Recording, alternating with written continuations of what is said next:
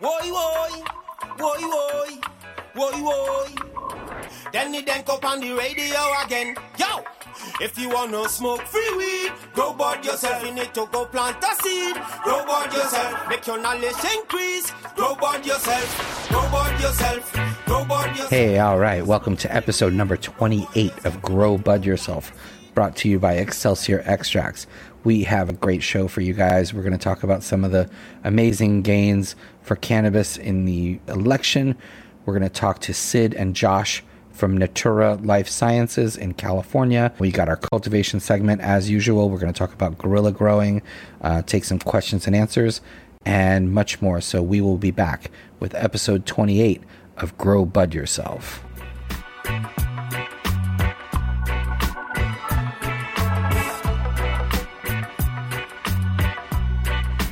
All right, welcome to episode number 28. As always, thank you to DJ Jacques and Winstrong for the tune.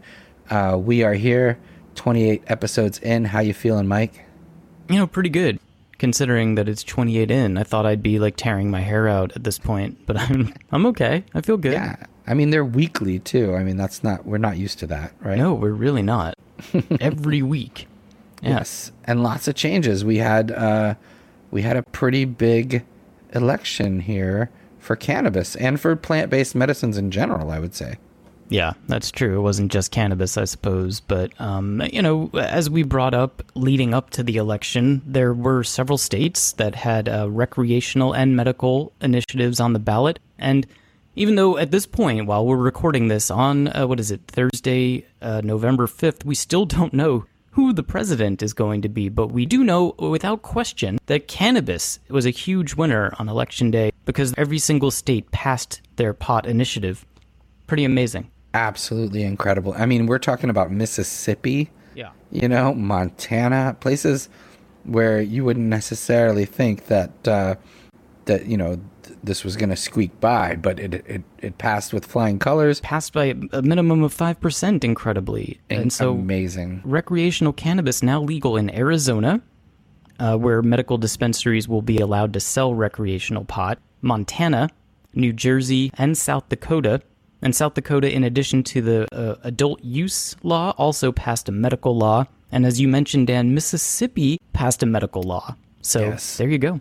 Yeah, but let's not gloss over New Jersey. That's huge. Huge. New Jersey had medical, um, pretty strict, pretty uh, restricted, very difficult. Um, only a few dispensaries, no concentrates, uh, no edibles, as far as I know of. Very, very, you know, tough uh, medical law. Now we're talking about adult use, uh, recreational use in New Jersey, which I think is going to be massive for us here on the East Coast. I think New York and Connecticut are have to immediately follow up with uh, with their versions of whatever their you know legalization is going to be, and really that puts the majority of Americans into legal states, and I think that's when we're really going to start angling for a huge federal change and you know real legalization. And by that i mean not just being able to go to a store and buy cannabis but being able to grow it uh, releasing any prisoners uh, who are locked up for it uh, expunging any records that people have for it um, and basically just freeing it up from you know this ridiculous world of cannabis prohibition and so I just I applaud New Jersey. I applaud all the states and all the voters that voted for this. This is not a partisan issue. It's not a red or blue thing. It's a green thing, and you know it passed with flying colors in many states, um, defeating all the politicians on both sides. But you know, especially New Jersey, to me, you know that that's monumental, and it passed so heavily. I mean, I think it was like two to one uh, the votes on that. Um, so, you know, that's going to be a lasting, lasting change. That's going to um, change the whole Northeast, the East Coast, and the United States, which ultimately is going to change the world because uh, when we legalize here, there's no reason for other countries to, you know, to remain draconian when it comes to cannabis. And I think that's amazing. And we mentioned that there was other plants involved, and uh, just uh, I think you know we're on the cusp of some pretty major changes when it comes to these things, and you don't always see them for what they are as they happen, but uh, this vote was very, very big. Yeah. And as you mentioned, New Jersey is the big one. Uh, that's, I think, what we were all waiting for because there's so much at stake with that. The entire market in the Northeast is is just going to become sort of an epicenter for legal cannabis with that tax and regulate law there in Jersey. But of course, Arizona, uh, all those medical dispensaries are now going to be able to sell adult use recreational cannabis, which is incredible.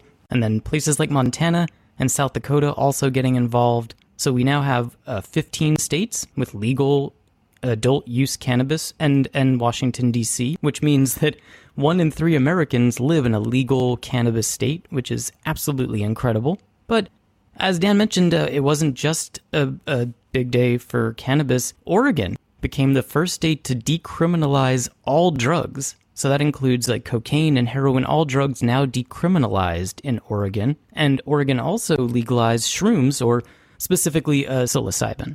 And uh, that is the uh, psychoactive ingredient in magic mushrooms, and that is legal for uh, supervised therapeutic use.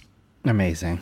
Incredible. We'll to get uh, Dr. Mitch on that. Ask him Yes. about that. Absolutely. It's a huge win for um, plant based medicines and, uh, you know, obviously for cannabis as well. And um, yeah, just amazing. I I can't I can't be more happy. I mean, it was a clean sweep, at least in the United States. Obviously, in New Zealand, we had some setbacks there. They tried to pass um, a legalization law that did not pass, but uh, here in the U.S., you know, we we did it, and uh, we continue to do it. And the New Jersey news really bodes well for us at Northeast Leaf Magazine. Uh, you know, the magazine we've been putting out now.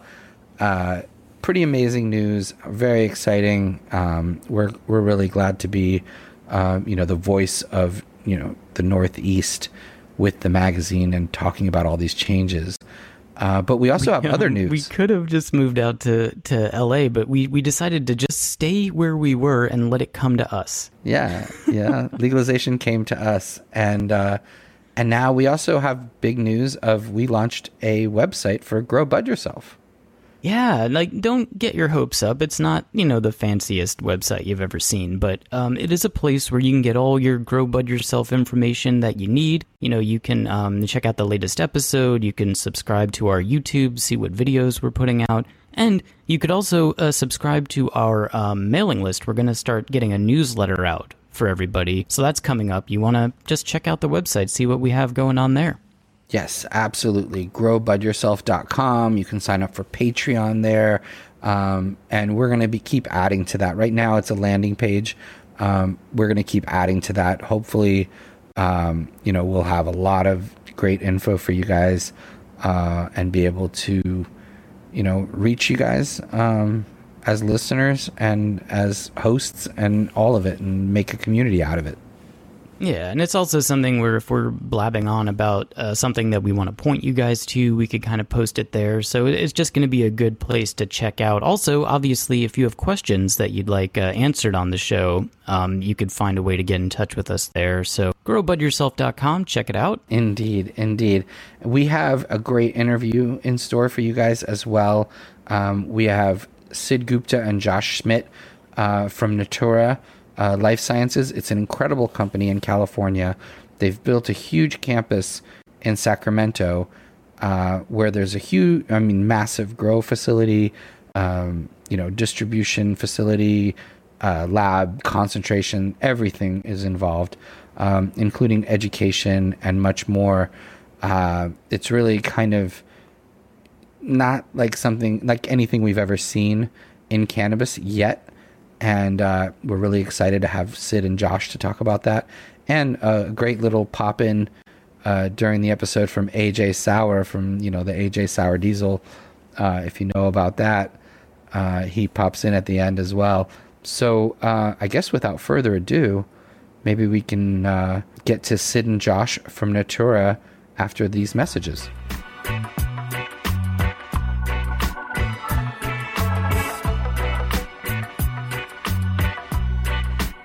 Hey, you guys, this episode is brought to you by Excelsior Extracts and their incredible THC infused relief rub. Uh, and now this stuff really works. And uh, I know it works because it's made by our friend Outcast. And she needs very, very strong topicals. Uh, so the Relief Rub is the strongest topical I've ever tried. Check them out on Instagram at Excelsior Extracts, all one word. Uh, DM them for info on the Relief Rub if you're interested, and uh, give them a follow. Uh, they're great people and they grow great cannabis and make great products. So thank you to Excelsior Extracts. Now back to the show.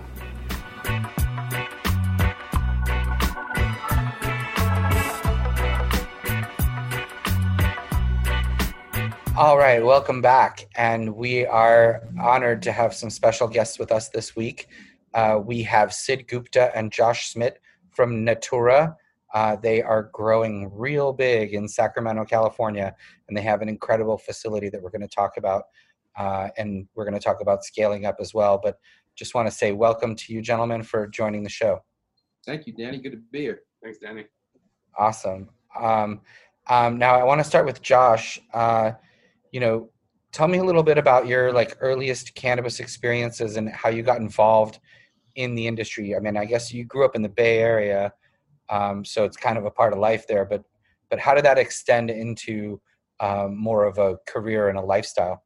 Well, I was an earlier consumer, and the stuff that I used to buy as a young kid used to have seeds in it. So I was naturally inclined to plant some of those seeds and really enjoyed just watching the plant grow. And eventually, when medical came around with Prop 215 in California, I was able to get a doctor note and able to go to the stores and really the dispensaries, collectives, and able to really see and uh, all the different commercial types of, of cannabis and non-commercial that were out there and then traveled to europe luckily to coffee shops in amsterdam to see that whole aspect of international hashish and flower and whatnot and how the two worlds merged.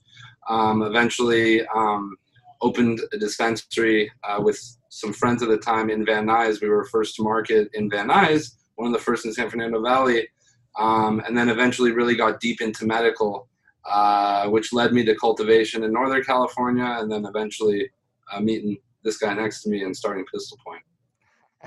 Yeah, I should mention I visited uh, one of your NorCal cultivation spots uh, when I was working with High Times, and uh, yeah, it was very impressive, even for back then.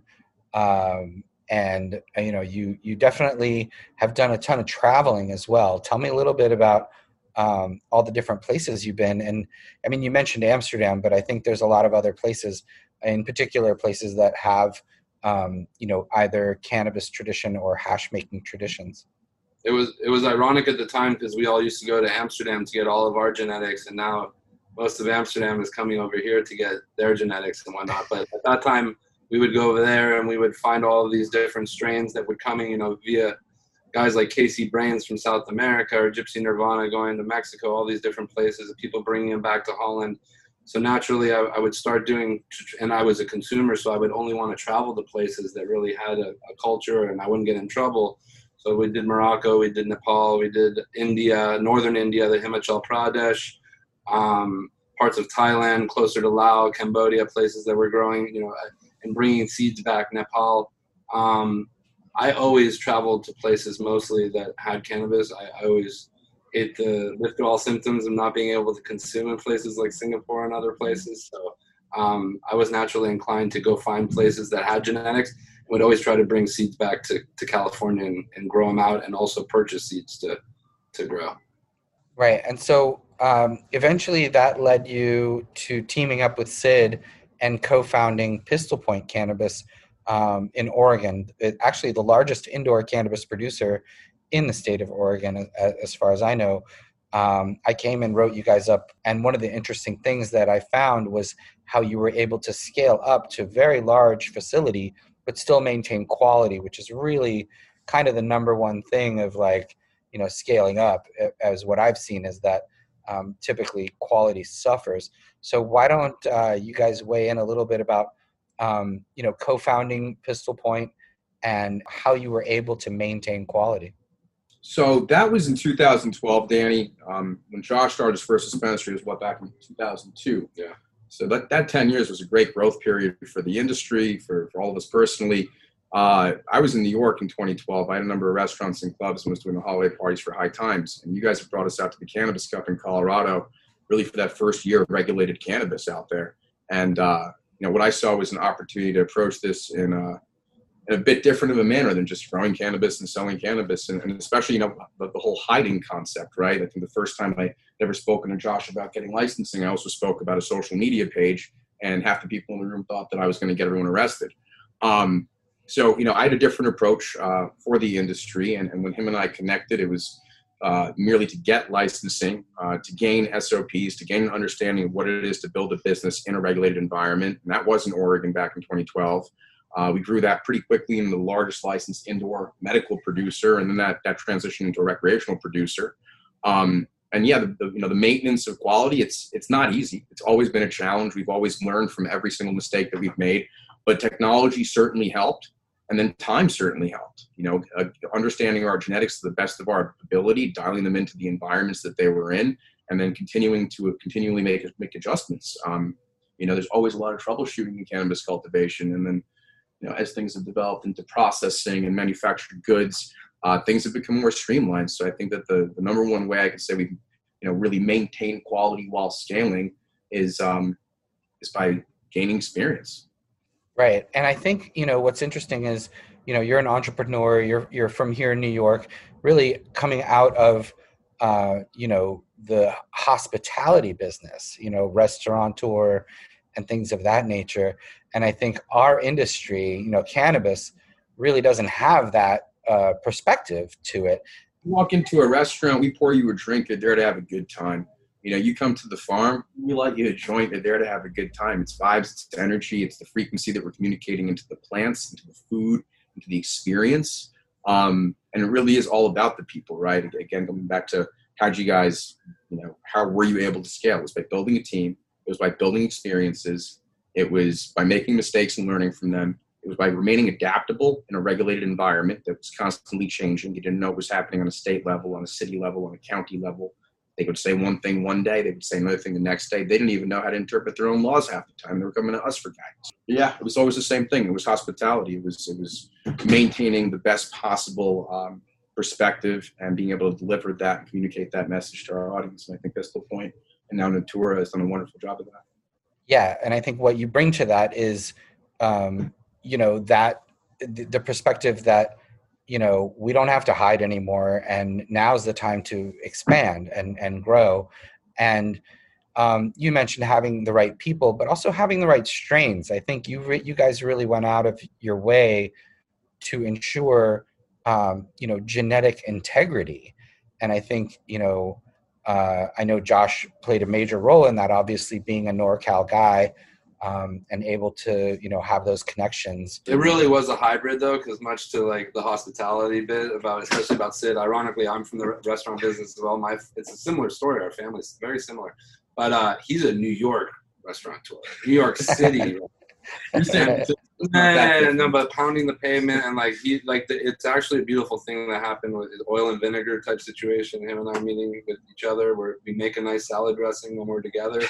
we separate, you know, we look different, but the things that have happened together could have not have had happened alone with my genetics.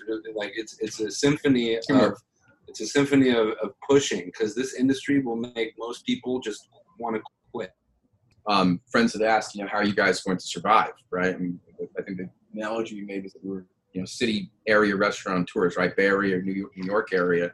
And if we could survive the restaurant business, survive the illicit cannabis industry, and we could survive the regulated cannabis industry, well, looking forward to the next six months. yeah, well, I mean, you have to be able to jump through a lot of hoops.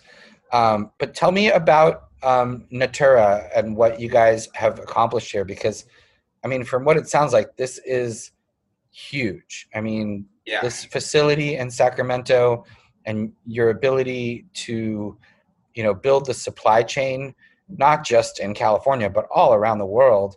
Um, yeah, just tell me about Natura and what you guys were able to accomplish here. Josh and I, over the last eight years, gained licensure um, in California, in Oregon, in Colombia, South America, uh, as well as Thailand. So we have about 22 licenses worldwide. Um, we joined Ori Byton about a year ago in his pursuit over here at Natura. He'd been in this project about three years. He's a real estate developer, uh, ran one of the largest solar companies um, in California for many years. And uh, he was not a cannabis guy, uh, but he became a very good friend of ours. And he had basically a development project, which was a 12 acre campus in Sacramento, where he was aggregating 21 licenses to build the largest supply chain uh, under one roof in the state. Everything was built to uh, GAP standards and GMP standards. That's federal guidance on agricultural cultivation, as well as food grade production and pharmaceutical grade production. So when he showed us the project about a year ago, um, it was still a dirt lot. And we saw not only an amazing human being that really had the focus of people and plants and science and health and wellness on his mind. I know we talk about all of those E words a lot, um, but really what we're putting together here is very special. This is not grow cannabis, sell cannabis. This is created, formulated products that are based off of the world's largest certified genetic catalog for targeted approach. If you have anxiety, there's actual medicine that we can give you with derivatives of cannabis other botanical ingredients in there. It's not here's a joint smoke. I mean, sure that might work too, depending on the strain, but um, there are better ways to go about this, and uh, that really is what we're prepared to bring uh, in participation with Natura uh, to California and the rest of the world. That is amazing. And I mean, what it is and what it looks like to me is that like a campus, you know what I mean? Rather than a cultivation facility or even like a vertically integrated space where there's a dispensary and a cultivation and whatever else, there's room for everything here. I mean, and everyone. Yeah. You know, we there's, are. There's nothing like it. There's, it's the most unique place ever. We were just saying yesterday as we were walking in the evening, like people riding bikes to some people ride bikes to and like it really, skateboards, bikes, yeah, skateboards. absolutely really a campus. feeling like a campus. It's amazing. Absolutely a campus. People plan their lunches and their breaks around uh, each other's schedules, and that there's a feeling of real community over here. And, and you know, to bring COVID back again, um, people have you know come here from all over the state, all over the country to be part of this project. We've been blessed to have an incredible team, and uh, you know, there's a sense of community that's been built here almost in a, forced way, yet an organic way, right? Because everyone is here together. There's really nothing to do, and everyone's putting their time and effort and heart and soul. And uh, we've all leaned on each other during what's been a really tough year. But be able to come out of this and say, you know, wow, we were we actually had an opportunity. You know, a lot of people had opportunities taken away from them this year, and um, and to be able to do something good and give back is really a very important part of this for. Yeah, it's amazing what it sounds like. I mean, there's uh, a little bit of everything. I mean, you guys are handling cultivation, propagation, manufacturing, uh, distribution. 100,000 uh, pounds of production annually off the first site. Um, probably within 30 months, will be upwards of 800,000 pounds of production. Um, we also have a 40,000 square foot propagation facility. They'll be uh, servicing us with genetics, uh, breeding projects going on, tissue culture laboratory over there. Uh, we'll also have enough plants to service um, many other properties and other brand partners of ours. Um, we are producing for some of the most known and loved brands uh, in the state right now, including DNA Genetics, Cookies, uh, many, many more. Um, but yeah, it's a really great opportunity to just work with a lot of our friends and really do something terrific there.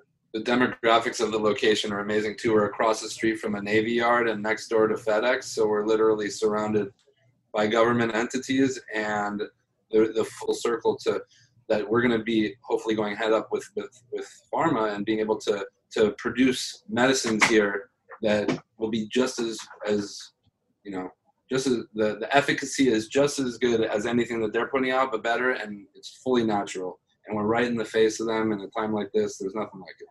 When Ori, uh, Ori loves to say that, that the army base across the street is our biggest potential customer, and that the FedEx warehouse is like 300,000 square feet next door is our, our largest shipping partner. And he's always been really forward thinking. That's how we wound up here. Um, and I imagine one day he's absolutely correct. Yeah, I mean, it seems like you guys are preparing for a future that uh, a lot of companies aren't anticipating. And you also have, you know, an immersive showroom and education center, which I think is really important um, for people that just want to learn more uh, about cannabis and, and plant-based medicines. Um, this, I mean, this just sounds like an incredible space, uh, but it really all boils down to the quality of the product. And again, you know, you guys at Pistol Point, we're known for, you know, proper genetics, properly grown, properly dried and cured, all of that. And um, are you maintaining that same, you know, system here with 200,000 square foot facility? We are maintaining similar systems one of the concepts that we maintain at Pistol Point, you know, that was that's a very large facility in itself, not as large Right. as this, but still quite large. But one of those concepts was no matter what the level of automation is, every plant needs to be seen every day by a cultivator with experience that knows what they're doing. You touch every plant every day. It's very important. And uh, we maintain the principle here at Natura. Um, we've also put the highest level of technology in uh, where we have 4,500 lights over a 150,000 square foot footprint. So any growers out there that are listening, each flowering bay is 10,000 square feet and has 300 custom LEDs in there. That's an indoor grow. But then there has a roof that opens up and we can let in different spectrums of the sun depending on the time of day, depending on the genetic. And you've got what 8,000 sensors around those greenhouses to take all of that data. Every six seconds, you're pulling data. You're pulling temperature. You're pulling humidity. You're pulling climate. You're pulling lighting spectrum intensity. It knows, knows the age of the plant. It knows what day it's on. It knows what placement it's in. So once you pull all that data, um, I feel like we're going to have a really good opportunity to dial strains in and get the best out of each genetic. What we're growing for, while it's finished flower in many senses, is also a finished product. So if we're looking for a certain cannabinoid or phytocannabinoid or terpene, and that's something that we can identify grows or has the highest concentration in one particular strain, then we are going to dial in that strain and grow for that individual product. And the That's cannabis amazing. is handled in an amazing way. It's on harvest. It's literally being rolled to being wet weighed and to be hung. So there's no chopping of any buds, putting them in a bucket, moving them over there, hanging.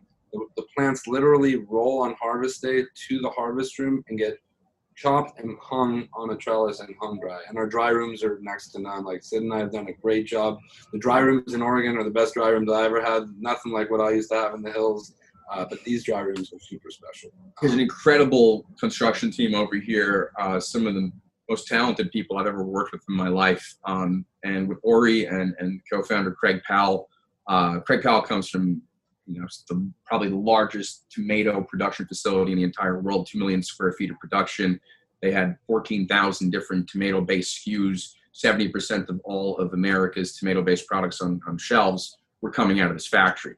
So to bring that level of management and efficiency and execution, along with the understanding of cannabis, both culturally and even this wonderful plant that Josh, myself, Steve Council, who's leading cultivation for us, Tobias Rich, who's running operations for us, bring to the table. Um, it's just it's a it's a really it's all about this amazing team that we put together, that Ori and Craig have put together. That's awesome. Um, now, speaking about strains and genetics, I, I hear we have a special guest uh, visiting Natura. Uh, our old friend AJ Sauer is he uh, is he there with you guys? You might be. He is. I might. I might even move a little bit to let the New Yorkers take over. Not to keep in New York, so I'm We'd gonna love, back. to ch- we'd love to chat with uh, Yeah. AJ for a Mhm. minute here. hey, what's up, old friend? How are you? Pretty good. How you doing? Good, good. So you're you're over there visiting uh, the the laboratory. Yeah, these guys are right down the road from me, so Nice, say hi today. nice, nice. Well, hey, uh, you know, we were just talking about quality genetics. I think that's something you uh, you know a lot about. And uh, you know, is there is there a partnership here in the future? Is there like uh, you know any maybe some AJ Sauer popping out? We're we're we're here to discuss that too.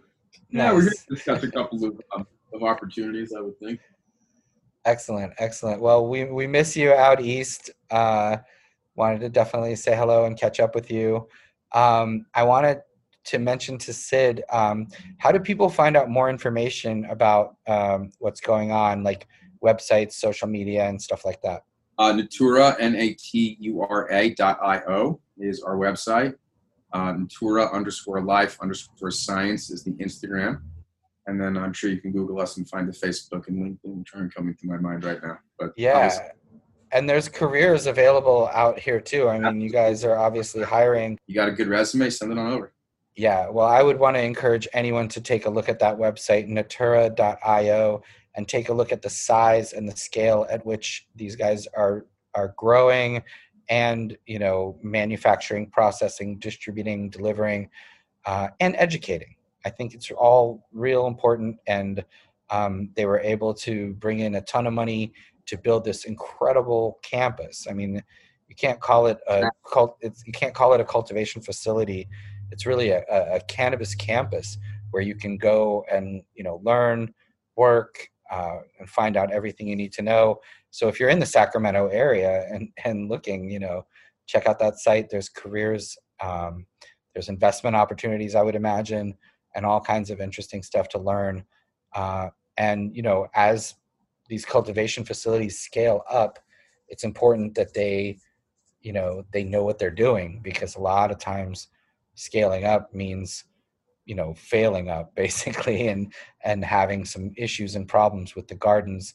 Um, so i want to thank you guys for uh, appearing on the show here. Any last words or thoughts and, and things for people? Free the plant baby. Free the plant all right well there you have it uh, thank you to sid josh uh, aj and everyone ori and everyone else at natura because it takes a huge team uh, of people to pull something like this off. It's massive. We're talking about 11.4 acre campus, 200,000 square foot uh, grow facility, 65,000 square foot processing, manufacturing, distribution, and delivery, and a 25,000 square foot sh- immersive showroom and education center. So it's just uh, really like heaven on earth it sounds like to me. Uh, i can't wait to come out and visit at some point. So thank you guys for being on the show and uh, we will be back with more Grow Bud Yourself.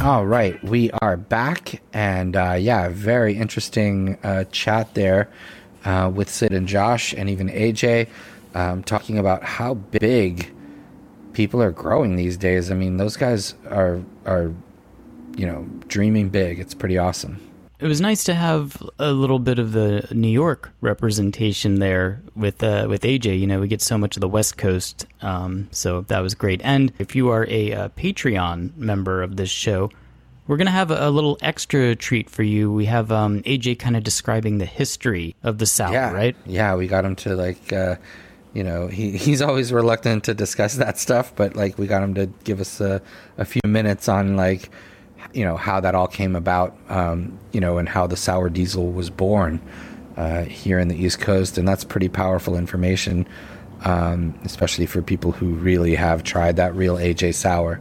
Yeah, so definitely uh, look look for that. We're gonna get that up for the Patreon uh, subscribers shortly. But now we are in the cultivation segment, and uh, it is an off fortnight, so we don't have a strain, but as always, we have a grow tip from Dan to help you become a better grower. And and this is a little bit in contrast to talking to those guys about you know massive indoor uh, and you know greenhouse growing. Um, and so today I'd like to talk about guerrilla outdoor weed growing, uh, meaning you know hiding plants basically in the woods or not necessarily woods because the, there's not enough sunlight, but you know among the woods in places where there is sun available. Uh, and you know, this is a controversial topic, you know, because you're growing on you know uh, public and private land, and um, it's just it's something people do, and it's something that happens. And sometimes people will hide their plants among you know cornfields or whatever it is. Uh, but guerrilla growing is the thing that happens, and you know, you should do it responsibly. Definitely don't leave, you know, uh, a lot of mess or anything like that around. It's important, basically, to just have a place that's very um, safe and secure. And and um, part of that starts right now. Basically, we're getting into the winter time, um, and winter is a good time to choose your spots. Um, so, you know, you want to tread lightly. You don't want to leave a path to your space. Um, you know, I always you know, in the old days, I would find, you know, a place where there was like fencing and things that were blocking off a whole area and then, you know, try to cl- either climb the fence or cut the fence and get through, get into an area that no one's going to be at cuz you know, again, you're going to be from the spring through the summer into the fall, you're going to be growing these plants there and if any single, you know, person or animal finds them, they're going to be gone, you know, whether it's deer or rippers or, or law enforcement or whatever. So, uh, you know, you need a place that no one's going to visit for, you know, typically six or eight months. Uh, and finding those places is not easy, especially like, you know, out here where we are so densely populated. But, you know those places do exist, and typically, you know, you know, from the side of a highway, you you see a fence, and you know, I'm always kind of you know every time I'm driving around, I'm looking kind of like, oh, that would be a great spot. That would be a great spot. Uh, obviously, not using those spots, but thinking about it just because it's it's in my it's in my blood and my DNA. But winter's the time to choose because winter gives you an idea of what that place is going to look like in the fall. Uh, a lot of times, you know, in the spring and summer, uh, you've got a lot of cover, a lot of plant material, a lot of leaves, a lot of you know trees that are that are hiding what what's going on. But you know, by the time fall or winter rolls around, all those leaves and plants are gone, and now your plant, your you know bright green flowering plants or purple plants or whatever are exposed. So in wintertime, you know, that's when you can look around, um, look for secluded properties and that sort of thing. Um, I obviously don't encourage growing anything on public property, uh, but at the same time, I recognize that it happens, and uh, you know, it's a thing that people do, especially in places where they're not allowed to grow. So, again, you know, if we legalize home grow, these things will be less lucrative, but but they still are. So, uh, one great trick that a friend of mine uh, told me years ago, uh, and this is a funny one, but he would basically take you know a dollar bill and just pin it to a tree in a certain area, and if he came back and the dollar bill was gone, you know he knew that wasn't a good place to grow. Uh, if he came back and the dollar bill was still there, hey, you know this might be uh, promising. Um, so you know, you don't want places where hikers, hunters, campers, any of that situation is going on. Um, you don't want places where people show up, you know, every couple of weeks to mow the grass or, you know, repair wires or any of that sort of stuff. Uh, you got to remember the best spots are the ones that are hard to get to. Okay, so if there's thorns, you know, a cliff that's kind of off the beaten path or something like that, that's great. Um, it also helps to have an alibi, um, like you know, pretending to be sort of bird watching or fishing. If you have binoculars or a tackle box with you, that always helps. Um, you know, you want to find a southern facing slope that's going to get the most sun. Uh, keep in mind what that area is going to look like from above. Uh, you know, from a helicopter or a drone. Um, try not to make a path that's going to lead people. That's also very important because you know, paths are just naturally where people are going to go. And if, you know, you're leading them right to your grow, that's bad. Um, if you have a nearby water supply, a river, a creek, a lake, that's amazing because carrying water is a bitch. And water, you know, it seems fine, but it's eight pounds per gallon. And if you got a lot of plants out there, that's a lot of weight. Um, and you want to reduce the distance you have to carry heavy water. Um, if you have a backpack system, you know that you can bring water in with, that's always great. Um, winter is also the time to those plants. So either rooting clones or uh, starting seeds indoors under lights. Uh, you know, it's always better to put out larger plants than it is to uh, you know try to plant seedlings uh, or just root clones into native soil and have them grow uh, it's definitely better to have strong, healthy plants. And the healthier and stronger the plants you put out, the more your yield is going to be. Um, so that's really like the winter outdoor guerrilla stuff. Uh, once you get into the spring, that's when you want to start putting your plants in. Uh, you want to keep them nice and well hidden. You want to um, protect them from, you know, wind and rain and things like that if you can. Um, summer, you know, it gets hot. You just want to keep the plants happy uh, keep them alive. If it doesn't rain, you know, for more than 10 days or so, you got to get out there and water those plants.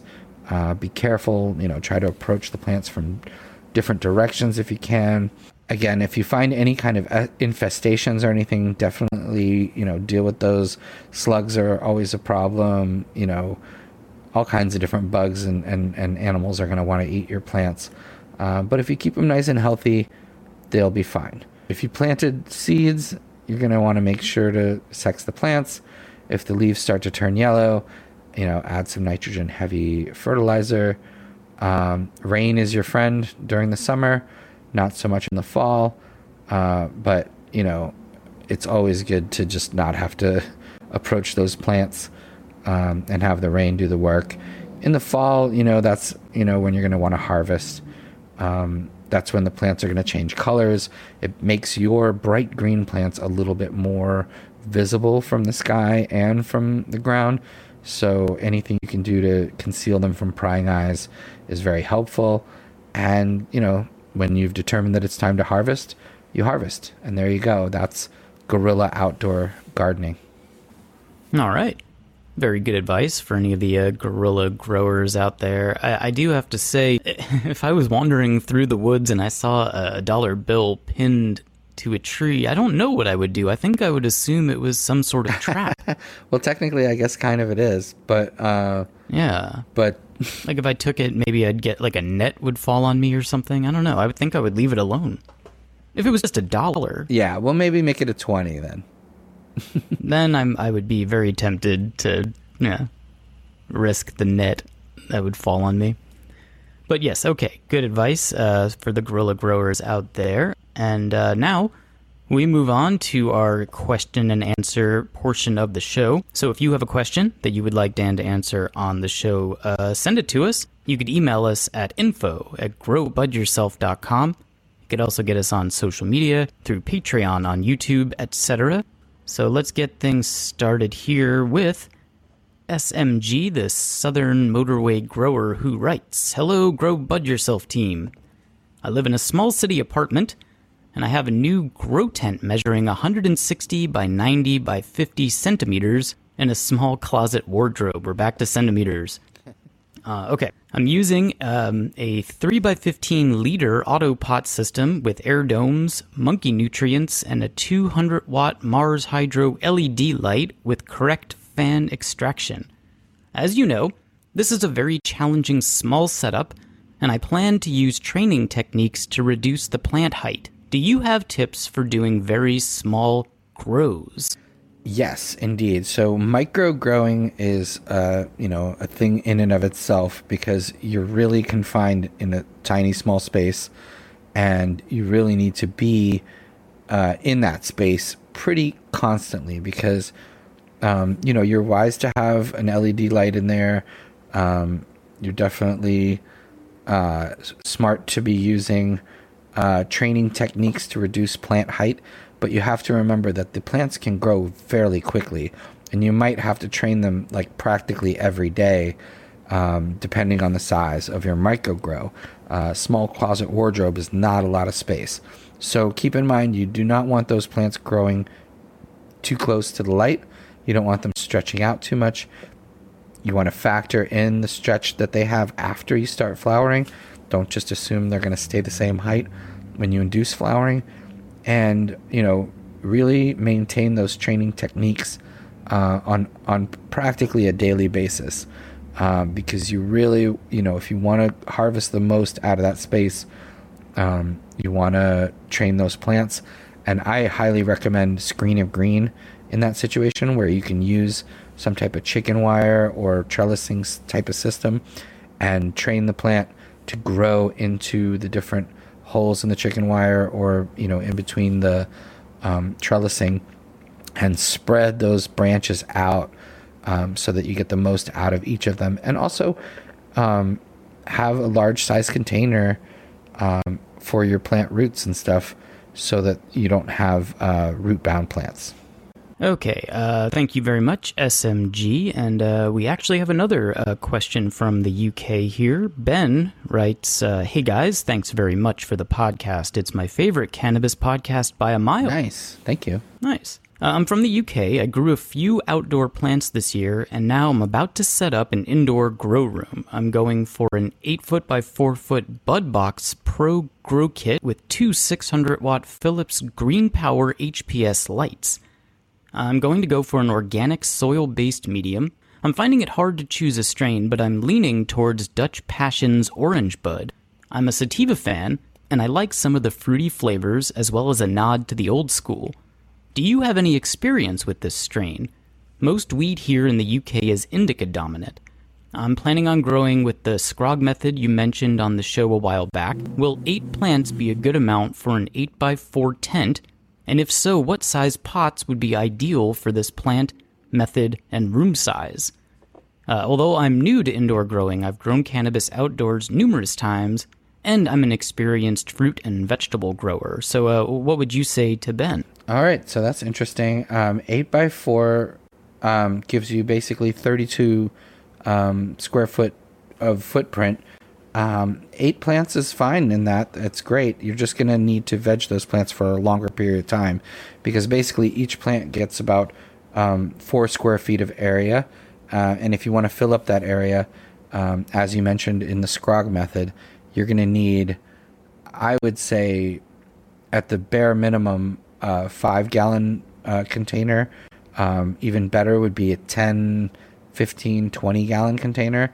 But somewhere between 5 and 15 is probably ideal. And a vegging time of about, you know, four weeks to eight weeks or so to build up that plant. Um, Dutch Passion Orange Bud is a great plant. It's definitely a throwback, you know, kind of to the, you know, 90s and 2000s. Um, but it is a great strain. Originally, you know, that Cali orange kind of uh, sativa that you seem to like. Um, very fruity, not gassy at all, but very like citrus style. Um, so I would say if you're doing the Scrog method in an 8 by 4 tent, I would give yourself at least four weeks of veg time, at least five gallons uh, in, in the pot size, although I'm sure that's different in liters. Um, but we can do that conversion. I think four four liters per gallon or so, something like that. Anyway, um, you know, you don't want root bound plants, especially with longer with longer veg times and using that scrog method. Um, so between four and eight weeks of veg time, and really train those plants um, to you know stay in that screen, uh, and you should actually yield a decent amount with two 600 watt lights uh, in that eight eight by four space. Uh, so good luck with that. It sounds like you have uh, previous experience, uh, you know, growing plants uh, and even cannabis plants, but also fruits and vegetables. So yeah, good luck. And I think you know I'm a sativa fan too, so I think it'd be great. To, you know, to grow out that Dutch Passion orange bud and and uh, fill up your tent with beautiful sativas. All right. So thank you, Ben. Uh, keep us posted on that grow. And uh, we have time for one more. So let's go to CG, who uh, wrote us on YouTube. And he writes Question for the next episode What's the best way to grow autos and photos for maximum yield together at the same time in the same tent? What do you think, Dan? Yeah, that's a tough question because, you know, autos autos can flower at, you know, any uh, amount of light. So, you know, typically what we recommend with auto flowering plants is 18 hours on, 6 hours off. Um, and photoperiod plants will only flower when the light is reduced, you know, so we usually typically use 12 hours on, 12 hours off. So inside the same tent, you're going to get great um, production from your, your photo plants, but you're going to get lackluster production from your autos because they're only getting 12 hours of light when they could handle, you know, 18 or more. Uh, but you can do it. So if you want to grow them side by side, I would say, you know, keep your lights on at, at 12 on, 12 off, and, um, you know, have the autos in the middle, put the photos maybe on the outside in, of the tent a little bit, and the autos will basically get a little bit more intensity of light. Um, and you'll still yield something off of them at 12 12. It just won't be what you would what you would get if you were growing those same autos at 18 hours on, uh, six hours off. So you can do it. It's not ideal. Uh, it's not something that I recommend, but it's also not something that's gonna like uh, mess things up. All right. Thank you, CG. Thank you to everybody who wrote us. Uh, and again, if you have a question that you would like answered on this show, uh, get in touch with us. Our email is info at growbudyourself.com. Uh, of course, we also have uh, the website, growbudyourself.com. So check that out. Um, write us, let us know your question. We'll answer it on the show. Uh, right now, we're going to take a little break, but then when we come back, we're going to wrap it up. Let's do it.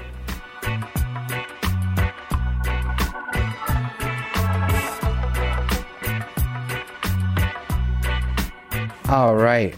And uh, we are back. Um, thank you to everyone who writes us questions. We love you guys. Uh, I love answering questions for the listeners. Hope that helps you guys out as well. Thank you to Jacques and Winstrong. Thank you to Excelsior Extracts. Check out their THC infused pain rub. It's amazing. Um, thank you to Sid and Josh from Natura uh, on the interview angle, and of course, AJ Sauer. Um, thanks to Vapor.com. They're awesome. And if you use the code GBY uh, when you check out at Vapor.com, you get 15% off of all their products, including amazing Puffco packs and everything else. Um, 28 episodes deep, you guys. This is awesome. And uh, we really appreciate your support, especially the Patreon supporters. Check us out at patreon.com slash Danny Danko. Once we get to that threshold of 42 supporters, I am literally giving one of those supporters a free magical butter machine. So it's literally it's sitting here in a box waiting to go out. We're so, So- close. Just yeah, we're we're very close. We just need a couple more patron patrons to join up. That's right. And once we have that the 42, then we're going to go for 100 after that.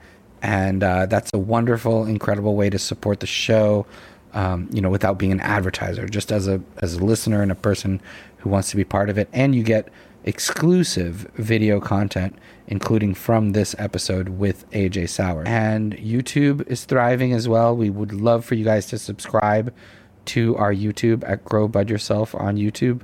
So please subscribe there. You can you, you can stream the show on your TV uh, or any of your devices through YouTube as well.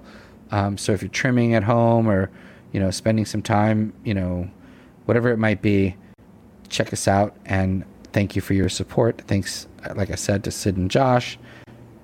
I think we can wrap this one up. Mike, what do you think? I just need to know if I should start Jamycal Hasty tonight. Uh, no, Thursday night football. It's the Niners against the Packers. I know by the time anyone's listening to this, they'll know that that was probably a foolish decision, but that's what I'm thinking about right now.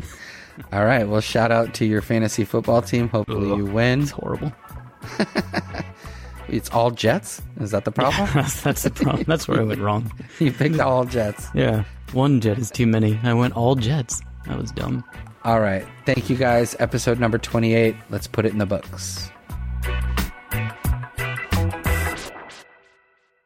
They're like, "How you doing, man?" He's like, "I'm good, man. Legalize everything."